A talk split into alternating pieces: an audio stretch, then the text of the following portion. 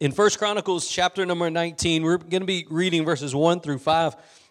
And we, what we want to see in this passage is there's a work that God does in the life of, of, of these men. And that work is mercy and restoration. I believe as we look into this year, as we begin this year, we need to know and understand that God's desire is to do a work of mercy and restoration in our lives as we set out. God is good. He is good and He is merciful and He is long suffering, and His desire is for you.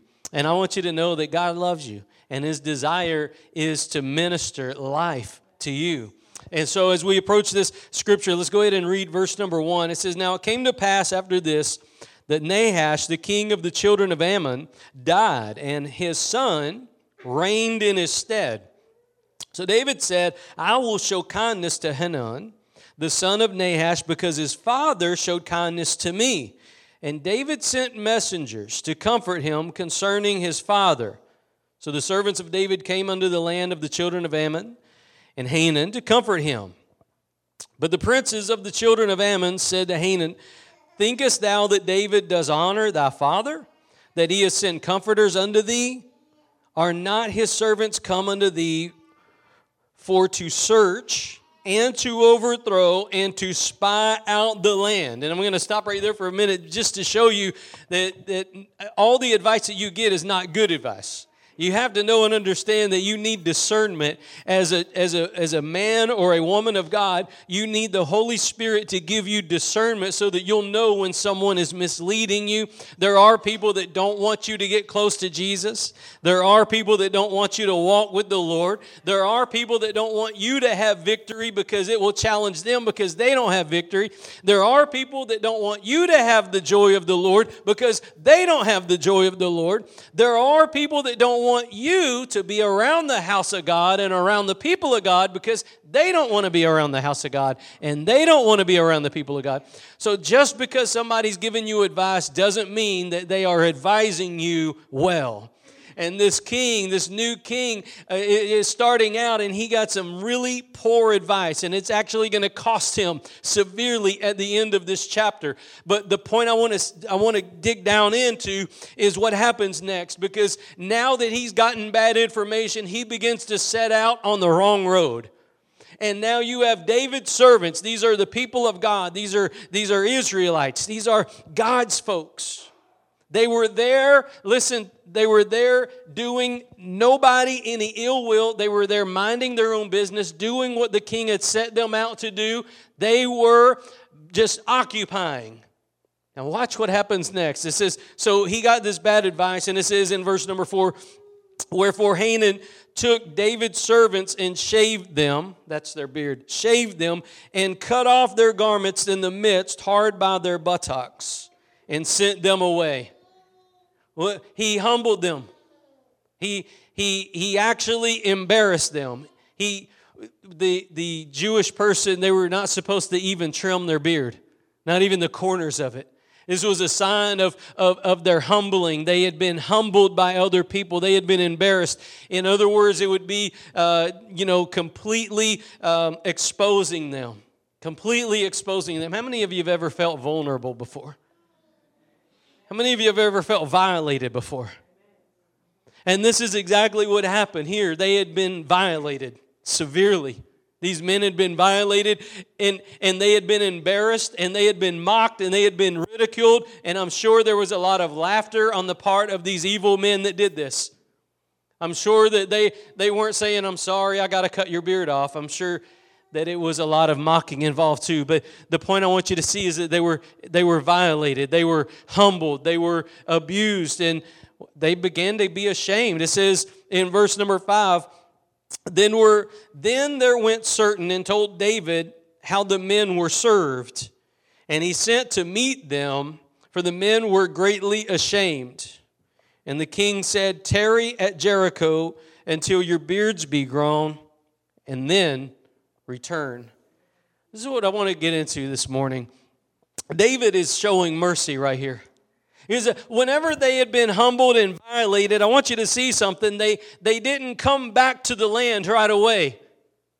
How many, you know, sometimes when you've been hurt and sometimes things don't go the way that you think it should go, your first response is not always the best. And their first response was to hang back. But David had to go get them. And can I tell you something? When, when you are violated or things go wrong in your life or you find yourself in a place of disillusionment or disappointment or discouragement, can I tell you something? David is not a better king than Jesus.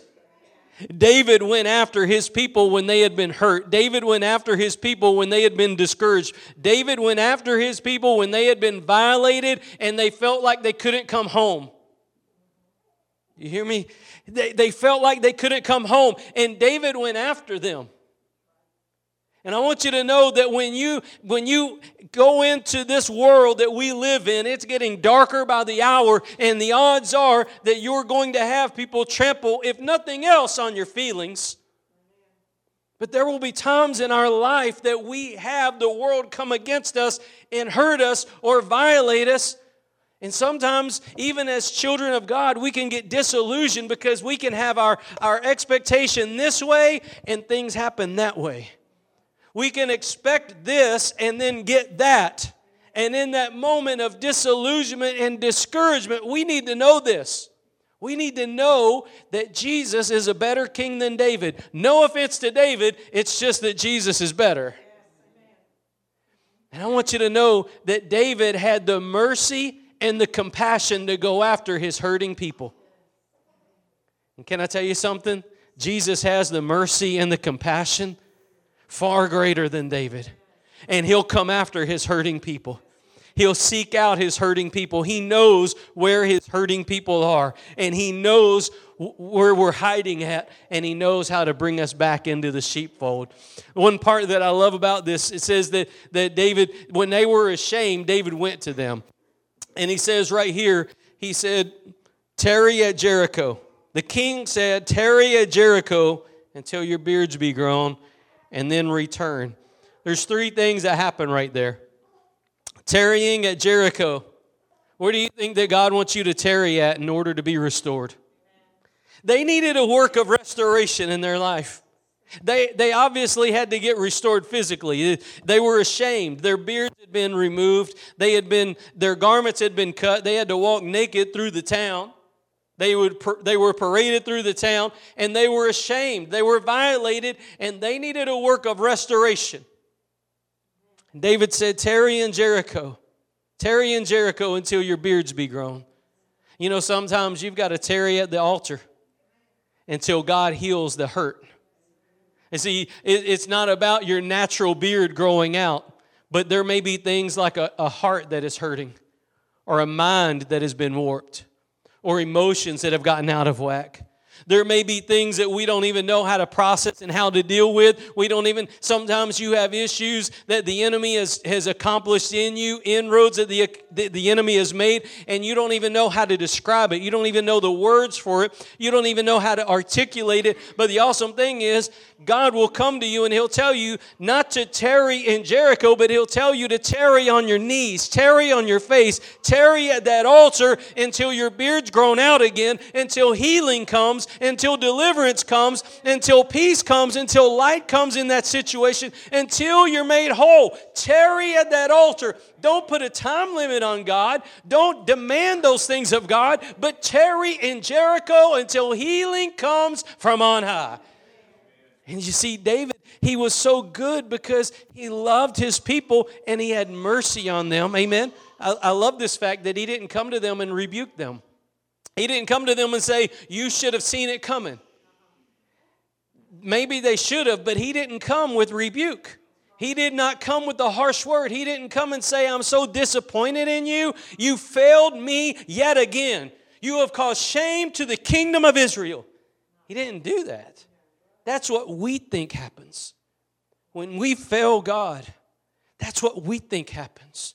When we miss it, when we blow it, when we're not what we're supposed to be, we believe we get that shunning. But what we need to see today is that God is a God of restoration. And David here is working at restoring the integrity of his people. And, and I want you to know this God will take the time to come where you're at because in, inevitably there will be things that happen in our life where we hold back from God. Inevitably, there will be things in our life where we pull back and we don't allow ourselves to go back where we're supposed to be. And God will come to you and He will minister to you. Listen, and He'll tell you to tarry. This is not a, a secret sauce, there's no formula for it. It's just tarrying before God. Tarrying before God. You know that Jesus told the disciples to tarry in Jerusalem? Tarry in Jerusalem. In other words, you have a job to do.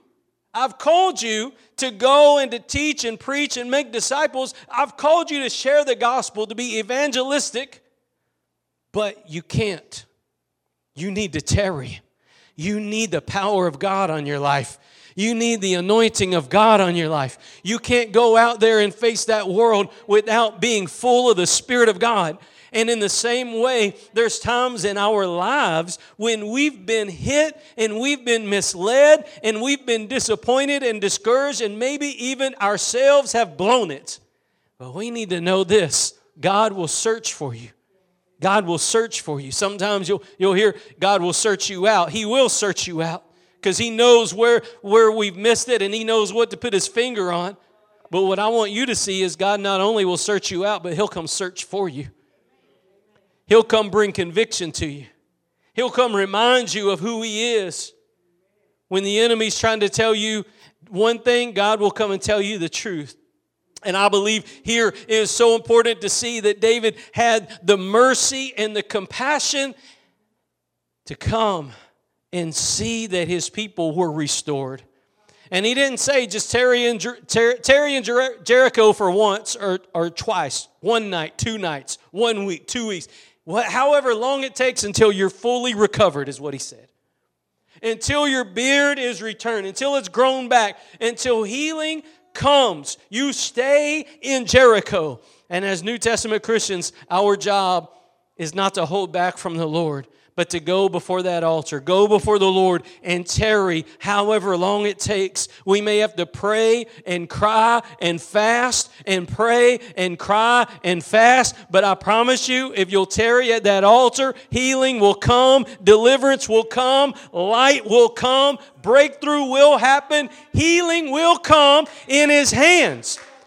But we've got a job to do, and that job is to tarry at that altar until He moves there's one thing that I love about the Lord, and that is that He's a good shepherd. Amen. He's a good shepherd. Let me show you something over in uh, Psalm 23, which is the, the, the shepherd. Amen. Psalm 23. The Lord is my shepherd. Psalm 23, verse 1. What an awesome psalm. We're just going to read the first three verses. The Lord is my shepherd, I shall not want.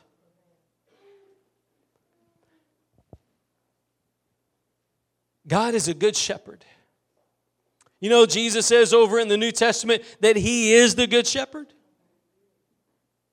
So we're reading here about that the Lord is my shepherd, and that is Jesus. He's my shepherd. A shepherd takes care of sheep. Sheep are some of the most ignorant animals. I'm not saying that God's calling you ignorant, but He's saying He's a shepherd. Sometimes we make poor choices. Sometimes we go the wrong direction. And sometimes we hold back when we should be pressing in. And sometimes we run when we should stop and wait and listen for the voice of the Master. Sometimes we go about our own way instead of waiting on the shepherd. If you have ever taken care of animals, you know exactly what I'm talking about. So there's just some animals sometimes that they just do what they want when they want.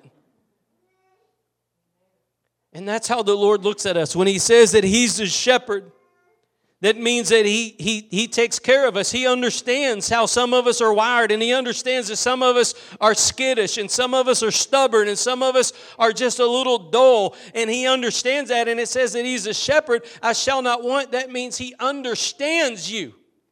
not only does he have to deal with me, but he understands me. He knows how I'm wired. He's a good shepherd, and, and, he, and he knows when to tell me to slow down, and he knows when to tell me to hurry up, and he knows when to tell me to stop. He knows. He knows. He chastises those whom he loves, and he brings correction because of his love for us. And any person that's ever taken care of an animal knows you correct that animal because you care for it and you're trying to help it grow and be productive. And this shepherd, he says, The Lord is my shepherd, I shall not want. Want what? You, you shall not do without. That's what that means. You shall not do without. See, a lot of times we, we believe that we need this and we need this and we need this, but what we truly need is Jesus. And if we have Jesus, we're going to have what we need. We have to understand that about the Lord. If you have Jesus, you don't have to be worried about how many boats you have or how big your house is. If you have Jesus, you'll have what you need when you need it, if you have Jesus. He's a shepherd, and you shall not want. That's what the verse says. Verse 2 He makes me to lie down in green pastures, He leads me beside the still waters.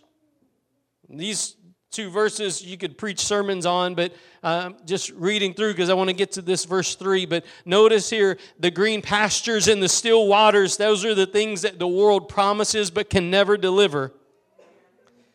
These are the things that the enemy hangs and dangles on a carrot on a stick and promises you that grass is greener on the other side. Oh, if, if they were just like this, or if you just had that, or if, if things would just work out like this, it would be so much better. How many of you know it's better where Jesus is? Oh, you need to hear that. Oh, you need to hear that because sometimes the enemy has that way of manipulating and lying and saying, if it was just, if, if that one thing would change or this two things would change, then I would be happy. Then I would have green pastures to live in. Then I would have still waters. If I just had that one thing. But you know what? Think back about all the saints of God in the Bible. How many of them went through things in life like Joseph was sold into slavery? Sold into slavery, left his home, sold into slavery, and yet this verse is exactly true for him. Even though he was in slavery, he was in green pastures. And he was beside still waters. Even when they threw him in prison because of his integrity, he would not sleep with his master's wife. And because of his integrity, he had to go to prison for years because of his integrity. And yet, even in prison, he was there with green pastures and still water. And you know, sometimes in our life, we think if I just had that, that one job, or if I just had that one car, or if I could just change this one thing about, you know, this one person, if they would just stop being like this or stop being like that. But can I, can I show you something? Your green pasture doesn't come from your surroundings. Your green pasture doesn't come from your people. Your green pasture doesn't come from your job. Your green pasture doesn't come from your circumstance. Your green pasture comes from your position of the Lord being your shepherd. That wherever you are, He's there. And wherever He leads you is good. And whatever He works in our life, He'll cause it to be a green pasture and still waters.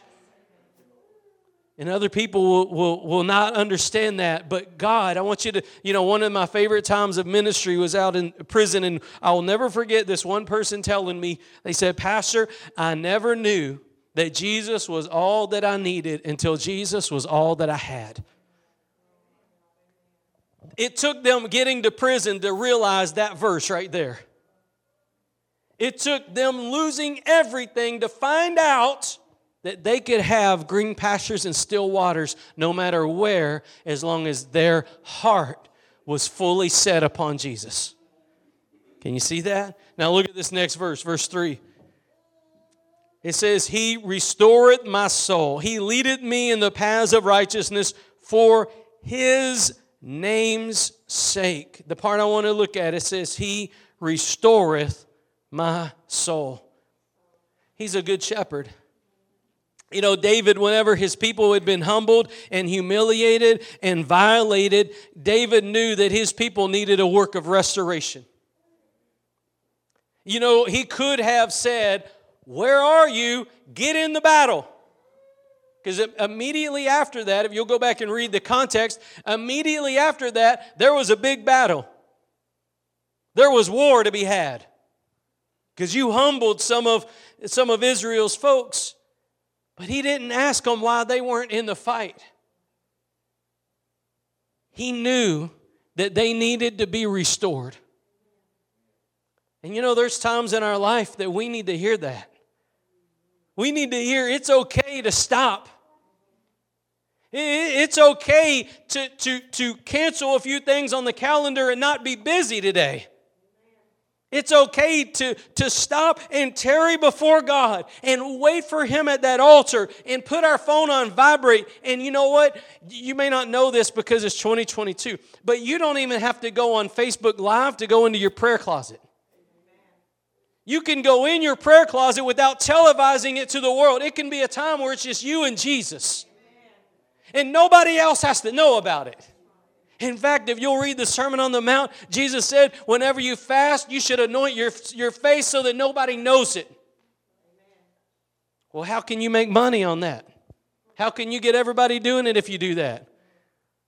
It's supposed to be about you and Jesus. And you see, his priority is restoring your soul, not making you famous.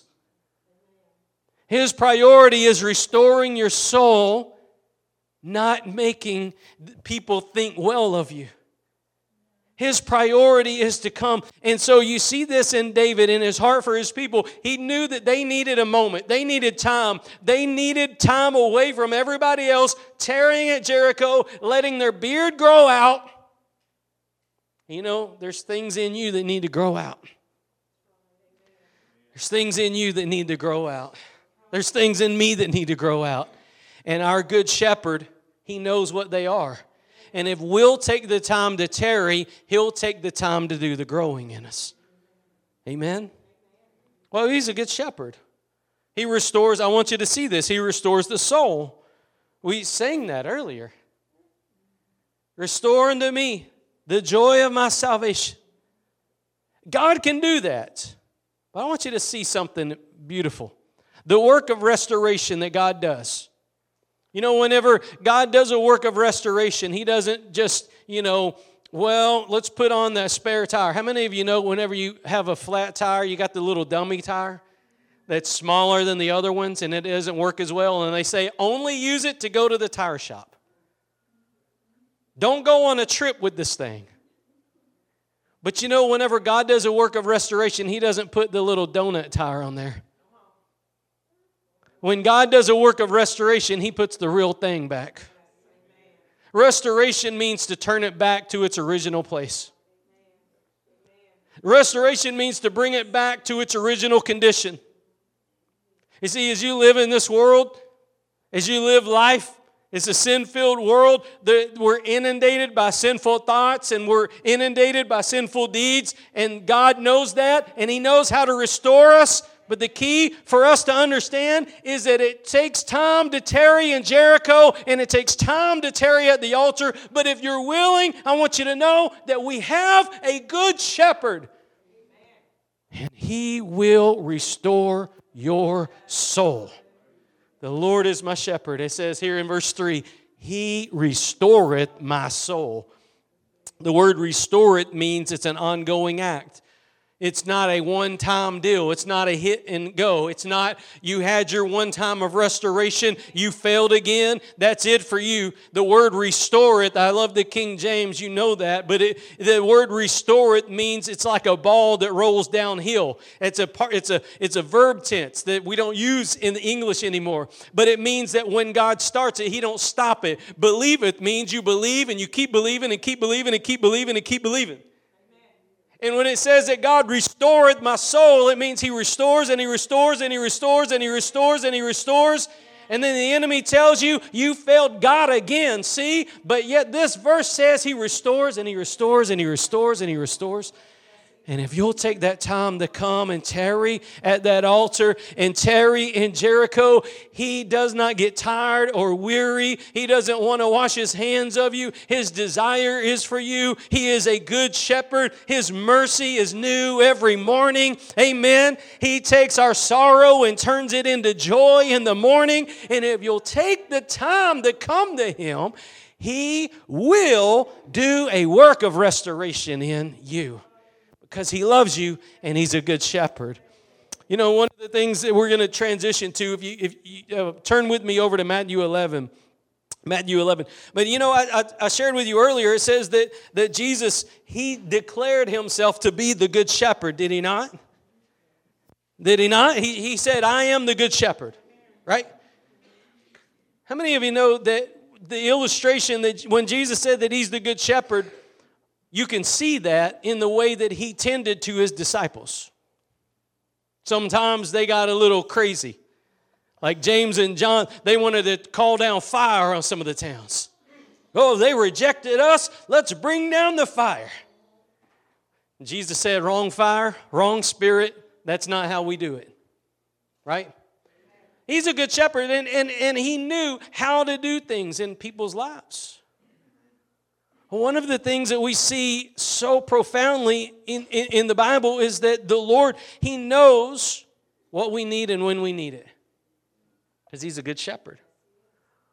One of the illustrations I'm thinking of right now, I'm, we're going to come back to this. Let me show you over here in Luke 22.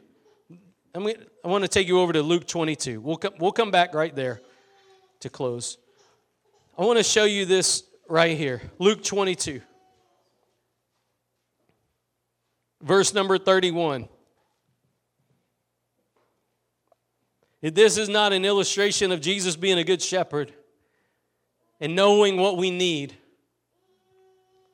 It says in verse 31 the Lord said to Simon, The Lord said, Simon, Simon, behold, Satan has desired to have you, that he may sift you as wheat. But I have prayed for thee that thy faith fail not, and when thou art converted, strengthen thy brethren. Jesus here is letting Peter know before Peter fails him that he's prayed for him because he's a good shepherd. But the point I want you to see is that Peter did fail him. And, and, and how many of you know when Peter failed Jesus, he pulled back a little bit? And any person that's ever failed God or any person that's ever believed the lie of the devil has pulled back from God. Because the, the job of the enemy is to bring condemnation to you so that you don't feel worthy to come to God and you don't feel that God loves you anymore and you feel like you've, you, you've used up all the vial of grace that God had for you. The, the enemy's job is to tell you that you've sinned so much that you can't. But our job is to tell you that God's mercy is new every morning. And that sins, sins, our sin is done away with by the blood of the Lamb. And, and, and what I want you to see here is that Peter failed Jesus. Jesus went um, while they were beginning the work of crucif- crucifying him, and, and Peter denied Jesus three times.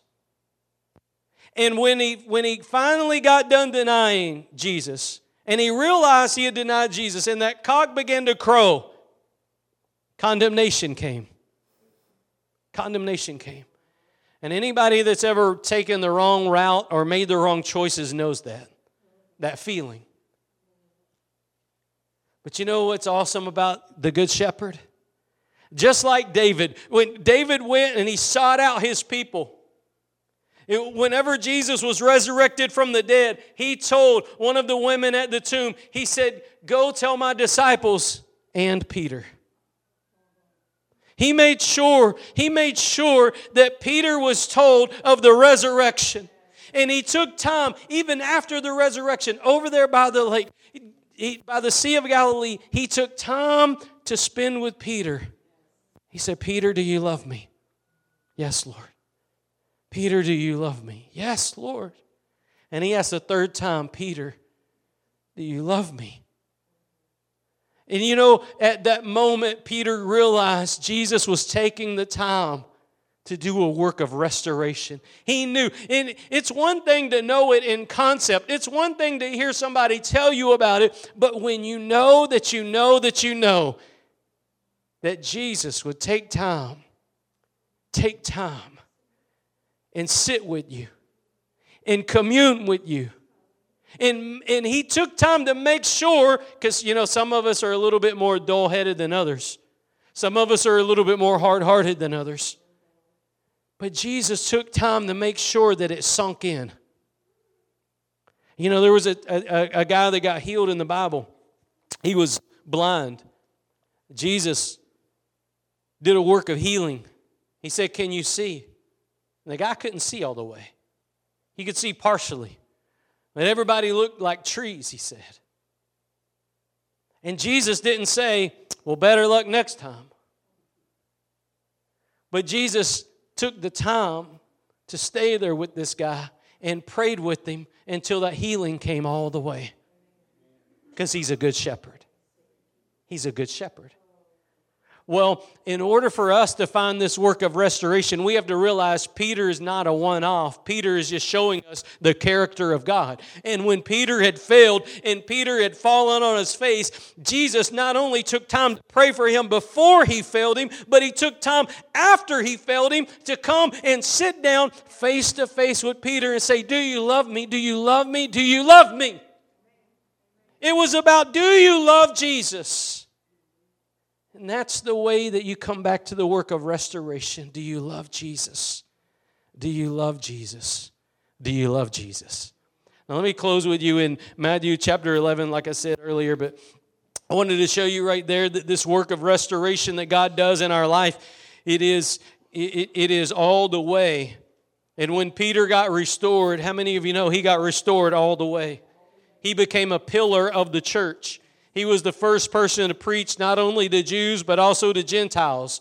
He's the one that helped the church understand the concept of Pentecost. He's the one that prophesied about Joel's prophecy. He, he's the one that God used to, to establish the church and welcome Paul the apostle in. And God did all those things after Peter had failed Jesus miserably. But, but Jesus is a good shepherd and he took time to make sure Peter was restored properly. Can I tell you something? Jesus will take time to make sure you're restored properly. I mean, you know, a good shepherd doesn't drive his animals when they're limping. Right? A good shepherd doesn't, you know, if you've got if you've got an animal that can only walk on three legs and one of the legs is all messed up and they're hurt and they're maimed and maybe they're even bleeding, the good shepherd don't take the whip and crack it and say, "Go, go, go." The good shepherd stops and bandages them and mends them. And maybe they need to stop for, for a few days so that they can get their strength back. That's what a good shepherd will do. A good shepherd doesn't drive you when you're limping, but he'll bring you into where he is. And he'll make sure that you get the healing that you need. He'll, he'll minister to your, to your hurts. He'll minister to those places of failing. And look, the balm is from Gilead. He knows how to apply it and where to apply it. There's some things that a physician can't touch. There's some issues in us that a, a, a natural physician can't get to. Feeling of condemnation, rejection, disappointment, disillusionment, sin. Being blinded by sin and in our dark place. These are things that a, a, a natural bodily physician can't touch, but the great physician can. And you know, you don't you don't have to go to anyone else. This is not about you going to to anyone else except for jesus. This is about you coming to that place tearing at jericho what I've, I've called that is tearing at that altar. Bring yourself to him. He'll come to you. And and give yourself over and allow that healing to come. But i, I just think about you know, sometimes, you know, I, I think these thoughts, but I remember, you know, growing up, if you had a, a problem in the car, we, maybe we had a alignment out. And my mom was one of those people that she didn't want to acknowledge it. She just grabbed the steering wheel tighter. And we'd be going down the road and it'd just be pop, pop, pop, pop, pop, pop, pop, pop, pop, pop. And my uncle would say, Are you going to take this thing in to get worked on? Nothing's wrong with it, it's fine. You know, some of us are like that today. We, we, we've got a, we we got an alignment out. And we just grabbing that steering wheel tighter. And somebody, somebody's over there saying, Hey, you okay? You, you need the Lord? Nothing's wrong. I'm fine. But God will wait on us. And He'll come where we are. He'll bring a message like this so that you'll know that His desire is to bring the work of restoration to you. He doesn't want you to be misaligned. He wants you to come back to that place where he can where he can do all that is necessary in you to grow that beard back out. Right? Let's look at this in closing in Matthew 11. Matthew 11. It's a, it's a famous passage, but I just uh, I think that you'll see it maybe a little bit differently here at the end. It says in verse number 28, "Come unto me, all you that labor and are heavy laden, and I will give you rest." Now, a lot of times we confuse and conflate the two labor and heavy laden, but, but the, the labor is the person who's just like grabbing the steering wheel tighter. Nothing's wrong. We're, we're just, we're laboring. And the heavy laden is the person that is burdened. You know, my, one of my favorite stories is Pilgrim's Progress, and that guy, he had his sins on his back. He couldn't carry them anymore. And sometimes we have issues in us and we have issues that we're carrying. You don't want to tell anybody about it. You don't even want to acknowledge it yourself. These are things that are heavily weighing you down. You, you, you can smile, but it won't remove the heavy laden, that burden. Only God can. And He will because He loves you. He will remove that he will heal that because He's your shepherd, because He loves you. And that's what a good shepherd does. It says, Come unto me, all you that are that labor and are heavy laden, and I will give you rest. Take my yoke upon you. Learn of me. For I am meek and lowly in heart, and you shall find rest unto your souls. See, that's what I was talking about. Psalm 23, verse 3, it says, He restoreth my soul. How do you know that's talking about Jesus? Look what he says right there. Come to me. Come to me, and you'll find rest for your soul. Jesus is telling us how to be restored right here. The, the work that God does in restoring us is not through doing this and going here and going there and buying this and consuming that, but it is about coming to Jesus and acknowledging that issue and allowing Him to do all that is necessary in us. To lay down those burdens, to let go of those labors, to come, come to Him. And He said, You'll find rest for your souls. He said, My yoke is easy and my burden is light. Is our our opportunity today, I believe that the Lord is speaking to us. Our opportunity today is to find the Lord in this light as the good shepherd that restores our soul. The work that is before us is going to be before us, but we'll never accomplish or do anything that God's called us to do. And not only that, but God doesn't want us to continue to gripping the steering wheel tighter and the wheels just bouncing everywhere. He wants us to come and experience true restoration. True restoration. And I believe if you'll come to, to tarry at the altar, just like David told his guys, tarry in Jericho, God's giving you time. He's giving you opportunity. And He's calling you to this place of restoration. And if you'll come to Him, He'll come to you and He'll supply the need of the hour. He's good. Amen. Amen. Lord, we thank you for this opportunity to hear your word. Lord, we thank you that your desire is to renew and restore your people.